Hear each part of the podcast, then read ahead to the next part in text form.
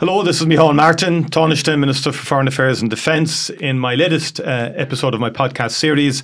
And I'm speaking today with Dr. Cara Augustenborg, Assistant uh, Professor of Environmental Policy in UCD, and of course, crucially, a member of Ireland's Climate Advisory Council, uh, and also a member of the Advisory Committee of the Teagasc Signpost Programme which is designed, of course, uh, to help farmers uh, deal with climate change. And above all, uh, Cara is chair of the independent judging panel um, for uh, the recently published scorecard for this government by Friends of the Earth. This is the scorecard marking, if you like, the government's performance in terms of its programme for government. It's an important scorecard holds government to account. Uh, it's independent. Uh, so, Cara, can you outline to us your sense of progress so far over the last three years in the context of the programme for government? Well, first of all, thanks for having me on, Taoiseach. It's really an honour to be here, and it's lovely to hear your thoughts on our report card. So, Friends of the Earth have been conducting this assessment every year since this current programme for government started in 2020. And first of all, I should say that the current programme for government has more environmental commitments far and away than any program for government we've ever seen, uh, certainly to my knowledge, in the state, uh, with almost 300 environmental commitments in it.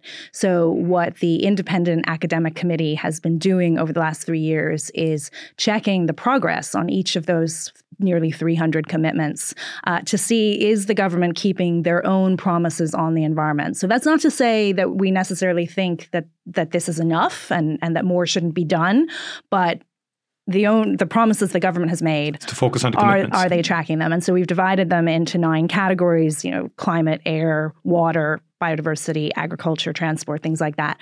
Uh, and we check every year and we do a big consultation. This year we interviewed over 41 stakeholders uh, people within government people outside of government civil society journalists uh, to see where are we at which with each of these promises. And then we grade each of those criteria. So this year uh, we gave the government a c plus overall and that's up from a c last year. So they started with a c plus in the first year they dropped down to a c in the second year and they're back up to a C plus this year. That's like the old pre-leaving certificate and pre-inter certs when you got a C plus It was a kind of a sign you, you better get down to work now between Christmas and summer. Yeah, yeah, so. and really there probably is only what maybe two more years of of, of this government, so it, it, the pressure is on now to really start seeing changes. And you know, as someone who who's on the outside getting to track uh, these commitments over the last three years, it's been really really interesting because uh, as an ordinary citizen, you can see that that maybe not much has changed in the last three years in terms of environment and sustainability. But when you look behind the scenes, you can see that a lot of work has been going on,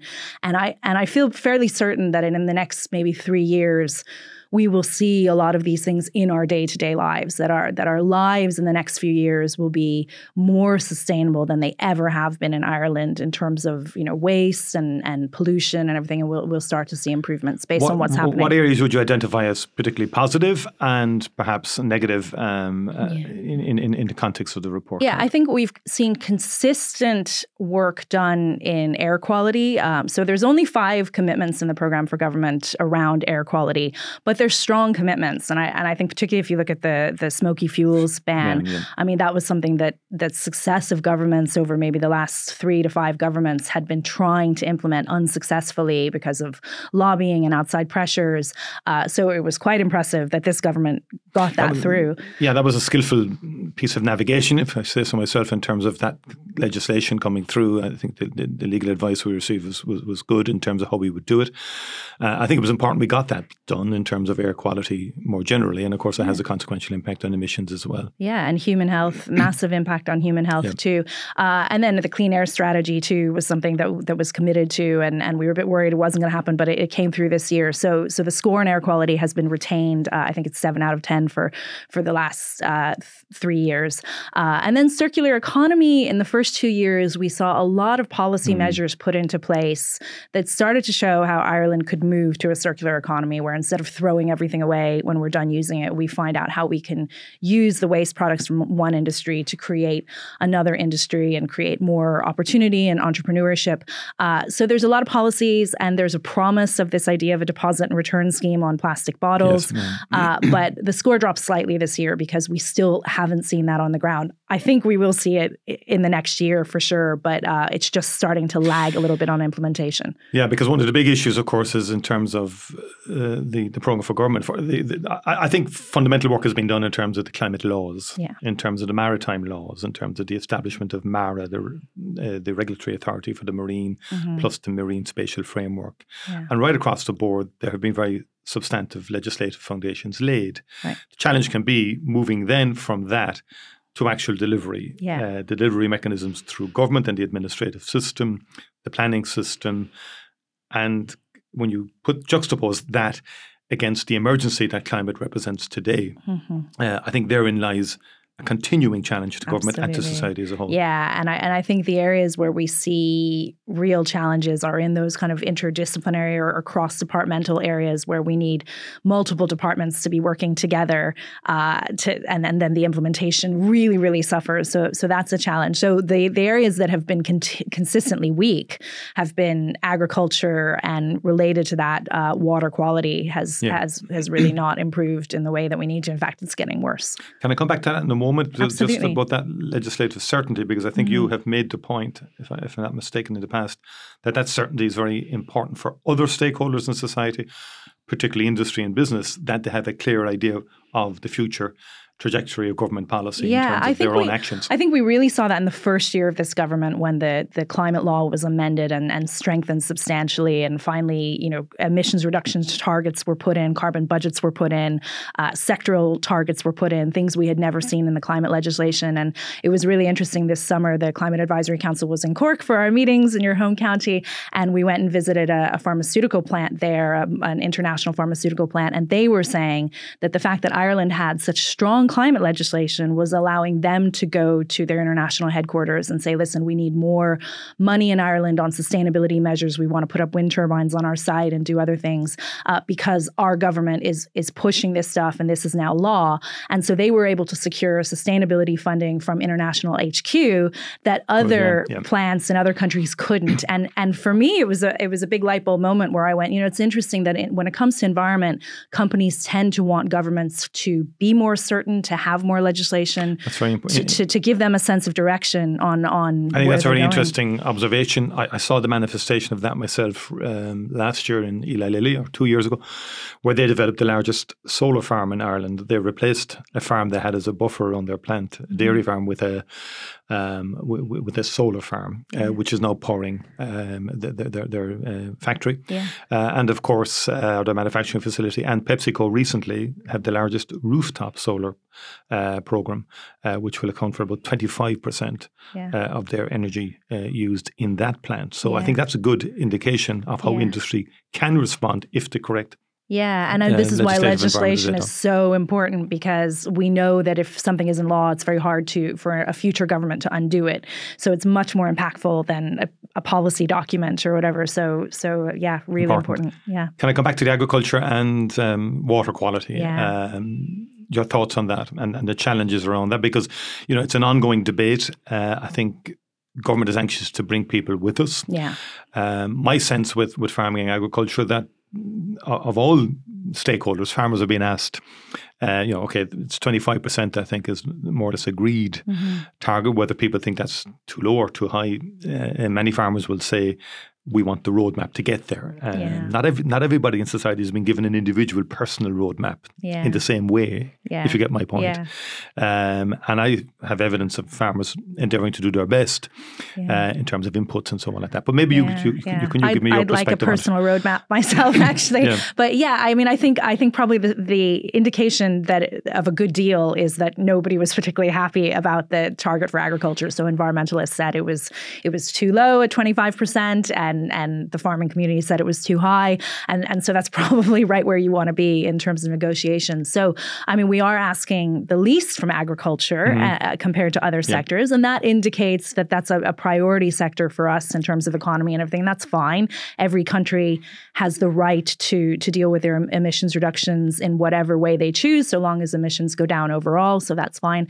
And I think we've seen analysis that has showed that even an 18% emission reduction in agriculture uh, wouldn't have an effect on on business as usual. Essentially, you could you could achieve a lot of it through through measures that are very cost effective yeah. to farmers, like changing fertilizer to protected urea or different types of breeding methods, or all the things yep. that Teagasc yep. has done. You know, so it's that it's that last maybe five or six percent that we that we really have to look at system change, and and the current program for government really doesn't do that. It it obviously it was established before these climate targets, so it, it kind of focuses on the business as usual mo- model. But even with low ambition in agriculture when it comes to the program for government, we're still not really achieving much. You know, we've seen some peatland re-wetting. Mm-hmm.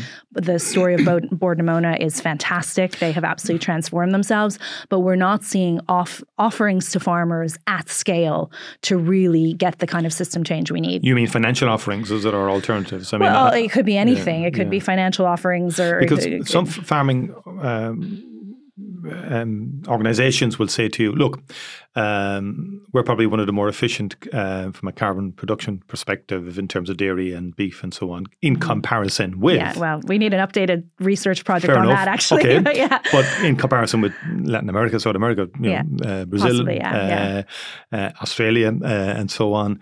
Um, and yet, you you guys, and they'll say to us, you seem to want to import more of that in, ter- in terms yeah. of a potential Mercosur deal, for example, yeah. uh, all the way across into Europe, yeah. uh, and cut down a more carbon efficient uh, system. Your thoughts on that? Well, I mean, carbon leakage, which is what you're referring to, is, is always something we have to be aware of, and I and obviously the the global negotiation system that we have agreed on is always going to have flaws in terms of counting. I mean, we look at all the goods that we import from China, uh, and all of those emissions count for China. They don't count for us. So so we have the same issue in reverse when it comes to agriculture. So it's something we have to be mindful of, uh, but it is the system we're in. Uh, so so yeah, car- we need to we need to look at that, and we need to make it more expensive to pollute. And, and so maybe there are tariffs or there are things we need to consider about importing dirtier practices or things that are produced in dirtier ways.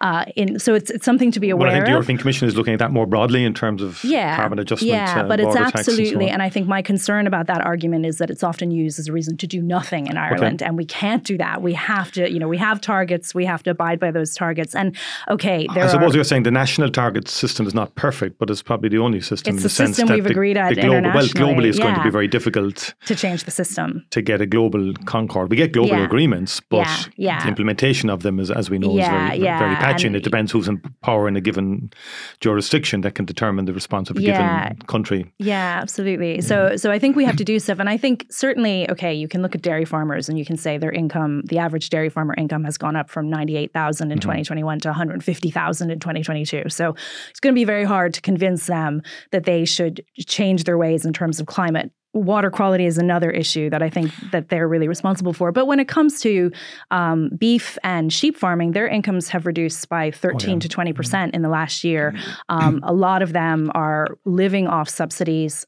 taxpayer yes, funded, yeah. and they are willing to change to carbon farming uh, in return for those subsidies rather than livestock. Yeah, I think there's a, there still is a significant agenda there to be uh, gone through. I think the um, the acres program, for example, it's interesting, oversubscribed. It was yeah. expanded to accommodate more farmers. This is, this is the environmentally friendly farming program. Yeah.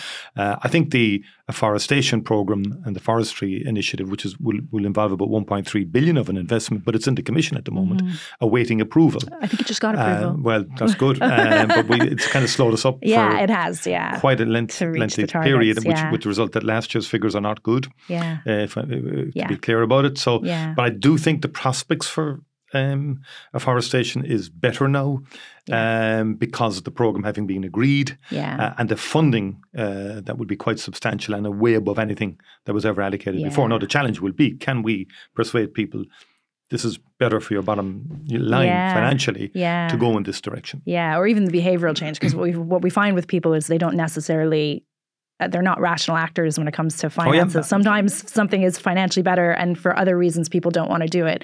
So it's getting into that behavioral change issue that we need well, to yeah, look I'd at met, too. I'd met suckler herd farmers uh, during drought conditions, for for example, or when, when sorry, not drought, apologies, um, forage uh, problems and so on from flooding and all of that. And yeah.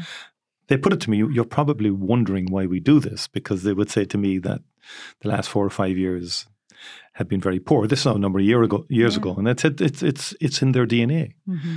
It's what my father did, it's what our family did before us. So Yeah. that is difficult to Yeah. take yeah. from a person's kind of raison d'etre. uh, and- Absolutely. And so on. yeah. Yeah. My, my family come from, they're Kerry dairy farmers, and my grandfather inherited a farm that had no power to it, wasn't mechanized at all, and handed it to my uncle, and it fu- was fully mechanized and 100 cows and everything. And so, the of course, you want to hand on a growing, viable farm, and that that's a very natural thing. But at the same time, I think a lot of farmers do want to do more for, Oh, I they so. I want to be sustainable, they, yeah. they want to engage, but we're not giving them the offerings yet to engage them Yeah, I to mean, I met a young that. uh, farmer in Tarbert last year. Uh, we're we're releasing a white-tailed eagle uh, in- as part of that conservation program, Yeah.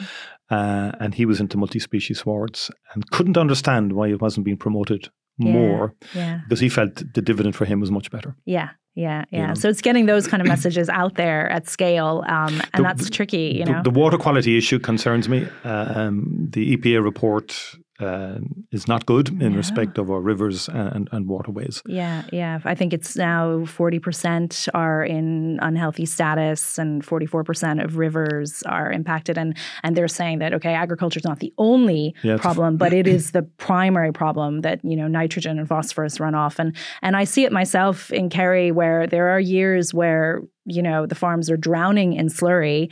They they don't have the weather to spread it, and obviously when they do spread it, it's potentially going to have an impact on waterways. So so it makes sense. So if you know we've we've pressured farmers to intensify, and now the result is they are drowning in livestock waste that they they can't get rid of. So I think for dairy in particular, that's probably more of an issue than the whole climate and emissions thing. It's, it's the yeah, impact I- on water yeah, quality. And I think, and but in, in some respects, the dairy industry has proven itself to be probably the modern side of the industry, perhaps Yeah. from, from you know in terms of its growth and all of that and systems and yeah. so one would like to think, and you've been involved in Teagasc and so on, that there is a capacity there to um, try and work through these uh, issues and, and provide solutions. do more with the waste or, Yeah, or yeah, whatever. exactly, yeah, yeah. yeah. I mean, it goes back to the circular economy. Use Yes, the, use waste more efficiently and everything. Yeah. So I think that, for dairy, it's probably more technological changes, and for the other areas, it's more it's more shift into shift in- in- into in- other in things, sort of activities, yeah, peatland rewetting or Mm. whatever it is, and it's how to create the incentives but to the do that. peatland rewetting is happening now. Uh, It is, yeah, and I think that was uh, that was one thing in our scorecard this year that we mentioned that you know there there is. And I think what's been that. Is the transformation, as you said earlier, of Bord na Móna, which was something I was always looking for in the last number of years. It's now become a climate change agency. Yeah, it's incredible. Uh, and it's so visual when you drive past Yes, them now. yeah. You see all these trees cropping up in this extracted and and the ecology is changing rapidly actually. So I, that is such a good news story. In that context, what would your thoughts on Coillte be then in terms of forestry and in terms of the mix and the balance no, and, and in terms of its new plans? Yeah, I think our problem with forestry right now is that we haven't really thought about the kind of the uh, the products. So once you harvest the trees, uh, what you know, do we have a, a timber based construction industry? No, you know, we haven't moved No. that way, and we need to because actually we need to lock that carbon in. We can't just burn it in fires or whatever. We need to actually put it into construction where it's locked in for hundreds of I mean, the years. comparisons between Ireland and Scotland in terms of use of timber for, for, for construction is, is, is extraordinary. I mean, Mm-hmm. Yeah. the, the percentages are very low here. yeah, They're very high in Scotland. Uh, so there's huge potential for us yeah. in terms of timber frame housing and so yeah, on. and it goes back to that that um, that ministerial departments thing because a lot of this ends up falling on, I guess it would be education, in that we don't have the the skilled workforce to do all these new climate action jobs, be it timber construction or deep energy retrofit or um, electric vehicle repairman or woman or whatever, uh, and and so. So we need to be working together to create new enterprise, new trades, new apprenticeships, and Well, there is a new Department of uh, Higher Education Research, it's a long title, uh, Mm-hmm. which we established specifically at the formation of this government to deal with third level further education. yeah, apprenticeships and skills. They have developed programs, particularly in the retrofitting space, uh, Yeah. and also in terms of wind energy. Because Yeah. I think one of your scorecards this year, wind energy does particularly well. Yeah. The offshore wind energy piece with the auction that went off Yeah, very well. I think incredible, a very yeah. good negotiated price for Yeah. the future. You you, you laud the centralized planning approach. Yeah. Um, yeah. uh, so there is a sense at last. There's visibility. Yeah, Whereas yeah. perhaps maybe last year there wasn't quite the same visibility on the landing Yeah, zone I mean, for offshore wind by 2030 or 20. Y- Yeah, and last year's scorecard, the energy score had dropped quite significantly because A, we were stalling on all of that, and B, you had like the energy crisis and we had tripled the use of coal and oil. This year, we've saw, seen that stabilized. So we've we've gone back to you know less coal and oil. Hopefully, it'll stay that way. The Yeah. energy crisis has stabilized a bit, and now you have MARA, the the Marine Regulatory uh, Authority. Up and running, chaired by Mark Mellett, a fellow Yeah. Cork man who, you know, I couldn't be in better hands, I think, with, with Yes. him. He's not only he's got the Navy background as former Defense Forces uh, Vice Admiral, but also he has a PhD in marine ecology. So he actually gets the environmental challenge that's going out there. So I think he, you know, it's in good hands, and that probably in the next year we should see a lot coming from that to hopefully get this offshore wind thing really Going up yeah, and running. Yeah, because yeah, that that's that's tricky with the yeah. issues. Well, to me, that's a very key plank Yeah, in our overall strategy to 2030 yeah, uh, and beyond. Yeah. uh, in terms of uh, becoming an exporting nation eventually. yeah. Uh, in, in terms of uh, Yeah, and of course you opened the Supergrid Super Solutions book launch with Eddie O'Connor there, I did. and uh, and I mean that really could transform. It could transform the whole west of Ireland in terms of energy um, exporter and everything. But also uh, uh, at a European level, it was very clear after the, the, the terrible invasion of Ukraine by Russia, Yeah, Europe had to regroup very quickly, Yeah. ending oil and gas dependency on Russia. yeah, And it seems, whereas in the immediate sense, that created huge pressure. Uh, and I felt it could be we could regress in terms of the use of fossil fuels in the short term. But you got the sense, medium term, Europe was very committed now that doubling down on renewable is the only option into the future in terms of energy independence. yeah, yeah, and that we have to connect to Europe. We have And, to and be, then the grid, the, the, the European grid is very important. and We have Yeah. the connection with France now. Yeah, Um, uh, and what was interesting there, not one objection to that uh, Amazing. interconnector, Yeah, uh, yeah, and in, there's- in the planning process, which I think is something EirGrid should EirGrid should take credit for because they Mm-hmm. did engage and the importance of engaging with communities and consulting well in advance to make sure uh, that you can reduce the level of objections subsequently, and that will be a big challenge for offshore wind uh, as we develop and roll it out. yeah, yeah. Transport. Can you talk to me about transport? I was wondering if you were going to mention transport. I mean, transport has always been a big concern to me. We we often focus when we're talking about climate issues on agriculture uh, in the media and everything, but actually, transport emissions have been steadily rocketing up. They dropped slightly during the the Yeah. economic crash, and then they rebounded exponentially afterward, and, and then they dropped slightly because of COVID, and now they're rebounding again. I think uh, so. We're we're not getting there, and we have historically had governments that had focused uh, when it came to emissions reductions almost entirely on electric vehicle targets. You know, a million electric vehicles by 2030 and everything. And and while electric vehicles are great, I, I own one. They're superior cars technologically, uh, fun to drive and everything. They are really not going to get us to the targets that that we need to reach. And so we have decades of of backfilling essentially on public transport investment because we didn't in previous governments in really invest in public transport, to my knowledge. Uh, and and so now we have a lot of making up to do on that. Except the Cork Midleton rail line. Oh, yeah. well, it's Where interesting. is, yeah. That was one of the And it's first. probably that was one of the first in probably fifty or sixty years, and that was t- nearly twenty years ago. and is now. it heavily used Oh, capacity? heavily, and now Yeah, there's new see- developments taking place as part of uh, the the European program, Mm-hmm. the resilience uh, program, um, in terms of Mallow and Midleton uh, through Kent Station, a commuter proper commuter system, which will have uh, trains every eventually every fifteen minutes, and will um, transform Cork City and as will, a will be very significant, and hopefully then connect Yeah. into a light rail system. Yeah, the difficulty with transport, as I see it, though, in terms of public transport, and you're correct, we're backfilling Yeah, there is an enormously uh, on the surface apparently you know significant uh, road or, challenge in Yeah. terms of planning um, railway orders um, yeah, it's a long process to get a railway built Yeah. to get a metro built will be a long process yeah, uh, we have to do it, uh, uh, and um, I I think in part of the funding arrangements for the future, if we can create um,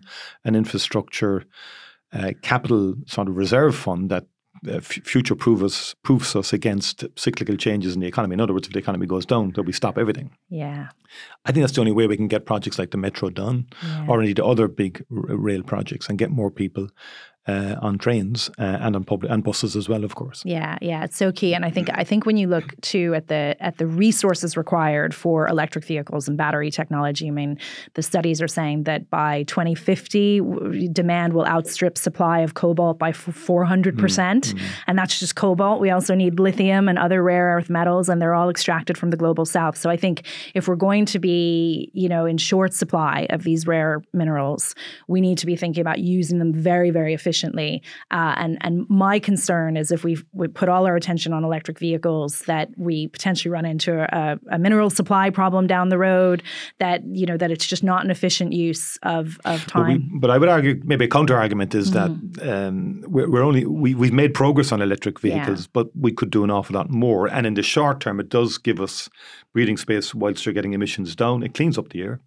Yeah, yeah. Which incentivize compact living in cities and, and towns because yeah. that is a problem. Yeah. Um, yeah. A lot of builders and construction people saying viability issues around um, apartment buildings, and that's a mm. separate challenge. Yeah. Well, not separate; it's related, but it's proving very challenging to get major um, apartment developments uh, in city centres. Yeah. So we have the Docklands in Cork.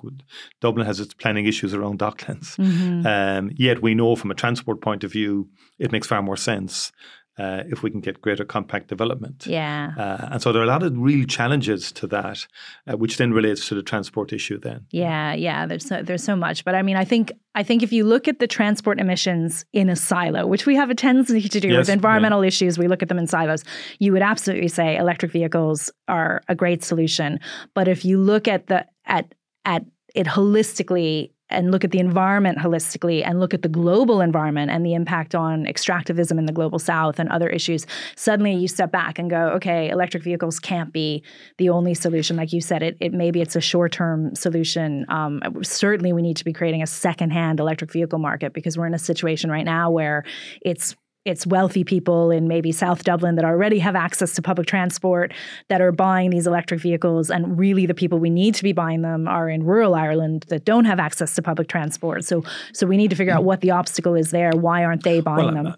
I mean, I think we might have disagreements around government. That is, I think incentivization is still a valid option for, for particularly for for those on lower incomes uh, yeah. in, in, in, respect of, of, of transferring to EVs. The danger is if if we don't keep maintain the momentum is there are still people extracting fossil fuels. Mm-hmm. There are still yeah. uh, countries and jurisdictions yeah. uh, that are full spe- speed ahead yeah. in terms of extraction. So y- you've got to change the dial, so to speak, in respect of the utilization of fossil fuels in terms of transport. Yeah. Electric, those EVs do that. Yeah. Except more technologies will come on stream uh, mm. and I think that, that whole technology space is one that we have to continually yeah. um, follow through on. Adapt, yeah. Uh, in the context of the legislative certainty um, that you spoke about earlier, and how important that is in giving um, a trajectory of travel to industry, to stakeholders, that they can plan over 10 years. Mm-hmm. And this is the way it's going to be, and they can get resources from their headquarters and so on, and SMEs can develop, and farming can develop, and so on, in accordance with the, legislation um, and, and, so on. And then, given our political system, some governments are presidential. In Ireland, it's a party political system, um, and where you have different parties parties will form governments over a different period of time. We're in coalition governments. Um, and the point being, how do we get political sustainability around the climate, ch- the climate change issue and in terms of future elections? Yeah. Uh, because there are talks of new parties being formed to resist uh, measures to tackle climate change. Some parties don't don't want to be too partisan partisan in the context of this interview have been quite mischievous on climate issues yeah. over the last number of years. You, one thinks of issues like carbon tax, for example, which gives us the funds to do the retrofitting, the environmental farming and fuel poverty and so on like that. Um, yet people have tried to lay booby traps for the government uh, on, on, an ongoing basis, and that will happen in future governments. So. Mm-hmm. Um, elections matter, don't they, in terms of yeah, climate change? I mean, it's funny coming from the American system where I grew up, which is so polarized, you know, like essentially a two-party system, and then coming here where it's a multi-party system, and and I've become obsessed with politics because it's really interesting and really enjoyable and actually really effective. Like the whole preferential voting system yeah. means that that parties are much more likely to compromise and want to work with each other than be as polarized as they are in America. And I can see that my, you know, my fellow classmates in America are becoming less and less engaged in politics because it just seems so futile whereas really? you know someone like me is getting more and more engaged because you, you can see how it actually works and and as someone who ran for election in 2014 i mean that was a real light bulb moment for me because um, what i realize is what people say at the doors yep. really does seep into your consciousness as a as a prospective politician and that what they care about suddenly you start paying attention so if homelessness is the issue in your area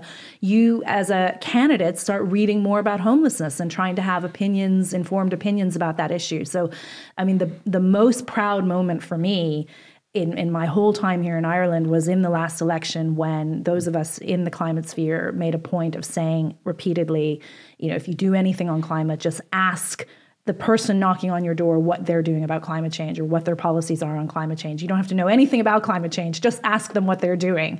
Yeah. And politicians across every party said it was coming up in the top five issues on the doorstep. So it really, really did have an impact. And you could see in the manifestos that every political party had something about climate change in their manifestos. So I think that the challenge, though, is that um, some of the manifestos, when you read them, uh, they might have some good things about climate change, but equally they'll say, "And we're going to put airports in every town in Ireland," you know. And they're so it's that lack of joined up thinking where they're trying to create something for everyone in the audience mm. and and maximize the amount of votes they get in without really stepping back and going, "Is this a a sustainable plan for us. And I mean, it was interesting that one small political party actually had emissions reductions quantified. They had a climate manifesto where they quantified emissions reductions and said each of these plans will result in this amount. Now, their challenge was they couldn't say how they would pay for all this, and that, that's another yeah, issue, yeah, you know. Yeah. And that's where the, the carbon tax thing becomes really important because we need that money to to pay for these kind of climate I, action measures. I can recall in, in, in opposition mm-hmm. uh, when I was leading Fianna Fáil in opposition, we committed to the carbon tax. Mm-hmm but I wanted it ring fenced yeah, for climate yeah. because revenue can go into the general exchequer yeah. and get absorbed for other issues. Yeah, exactly. Uh, and I think the public will buy into that if there's a sense that the, the funding is ring fenced for a, given um, uh, program, and in this case, climate change. You know, the Department of Finance hate this. They regard this as um, yeah, because they want discretion and their oh, spending. it's historic. I know that I dealt with it before in the previous government uh, in education, but uh, nonetheless, if we want to bring the public with us in respect of climate, Absolutely. and uh, but also if you want the resources to mm-hmm. to allocate for yeah. Issues like retrofitting or um, agri-environmental programs um, and, um, and and the, and the just transition programs and so on in the Midlands, you will need funding. Yeah, yeah. Uh, to enable you to, to, to do all of that. And people will get that. I think the Citizens Assembly on Climate showed that they themselves yeah. said they were willing to pay more for high polluting activities. So they were essentially, that's essentially a carbon tax. Yeah. I, I think the issue that w- we have now is that we're not communicating that hypothecation to the public. So we need a pie chart on the Department of Finance that just says, here's where your carbon tax is going. And if people could see that their carbon tax is going to retrofitting social housing and everything, suddenly it, it becomes a more palatable thing, Absolutely. you know. Yeah, so, yeah, so there's yeah. a there's a communication issue there that, that we're not winning because because we're not we're not pushing out a, a positive narrative, and and we have seen in other countries. I would say though that uh, I mean my my sense is because it, it, got a bit rocky during the energy crisis after Ukraine. Yeah. Um, the prices were going up. Yeah. There was attempts on the oil, uh, people saying you should not proceed with. I the, was part of that actually. Hands up. You should not I, proceed. Yeah, no, yeah, we held the line, yeah, and I was very determined we would hold the line. Yeah. Because if you start changing legislation mm-hmm. midstream, it's gone. Yeah. You're not going to. Uh, future parties and governments will not reintroduce it. Yeah. Uh, and you got to hold firm. Yeah. Uh, because the overall amount was was negligible in respect of the broader increases in, in petrol and diesel were coming from the war. Right. And coming from the post-COVID inflationary mm-hmm. surge. Yeah.